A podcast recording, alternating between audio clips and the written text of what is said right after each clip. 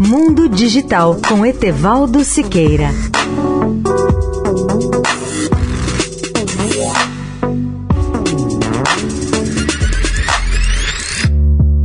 Olá, ouvintes da Eldorado. Um dos problemas que mais afetam a segurança de nossas mensagens na internet são os vestígios online que acabamos por deixar como rastros. O que muitos perguntam, diante desse risco, é então como eliminar esses rastros da internet?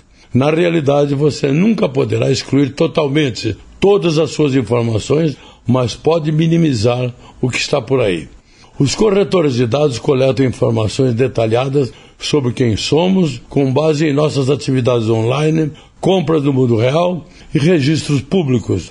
Juntos, eles são o suficiente para descobrir as nossas tendências políticas, o nosso estado de saúde, por exemplo.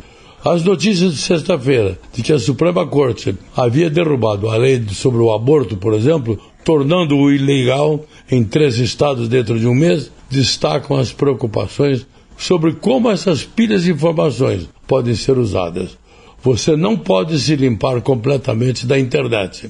Um pouco de você sempre permanecerá na rede, seja em bancos de dados, de corretores de dados, em mídias sociais antigas que você esqueceu ou na parte de trás das fotos de férias de uma outra pessoa no Flickr.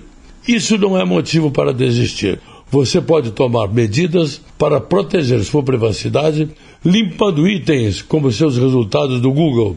Leia o artigo sobre o tema no portal mundodigital.net.br. Etevaldo Siqueira, especial para a Rádio Eldorado. Mundo Digital com Etevaldo Siqueira.